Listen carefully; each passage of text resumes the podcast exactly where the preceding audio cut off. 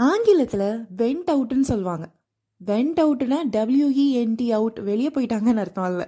Went out விஇஎன்டி out அதாவது மனசில் இருக்கிற கோபம் கவலை கஷ்டம் நஷ்டம் எல்லாத்தையும் கொட்டி தீக்கிறதுன்னு அர்த்தம். வெண்ட் அவுட் யுவர் செல்ஃப்னு சொல்லலாம்.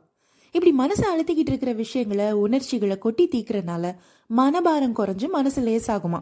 அதே நேரத்தில் நம்ம பிரச்சனைகளை யார்கிட்டயாவது புலம்பும் போது அந்த பிரச்சனைகளுக்கான தீர்வையும் நாமே கண்டுபிடிக்க முடியும்னு சைக்காலஜிஸ்ட் சொல்கிறாங்க ஸோ எதையுமே மனசுக்குள்ளேயே பூட்டி வைக்காமல் யார்கிட்டையாவது கொட்டி தீர்த்துடுங்க ஆனால் ஒன்று யார்கிட்ட ஷேர் பண்ணுறோங்கிறது ரொம்ப முக்கியம். நீங்கள் வெண்ட் அவுட் பண்ணுற ஆள் நம்பகமானவங்களாக இருக்கட்டும்.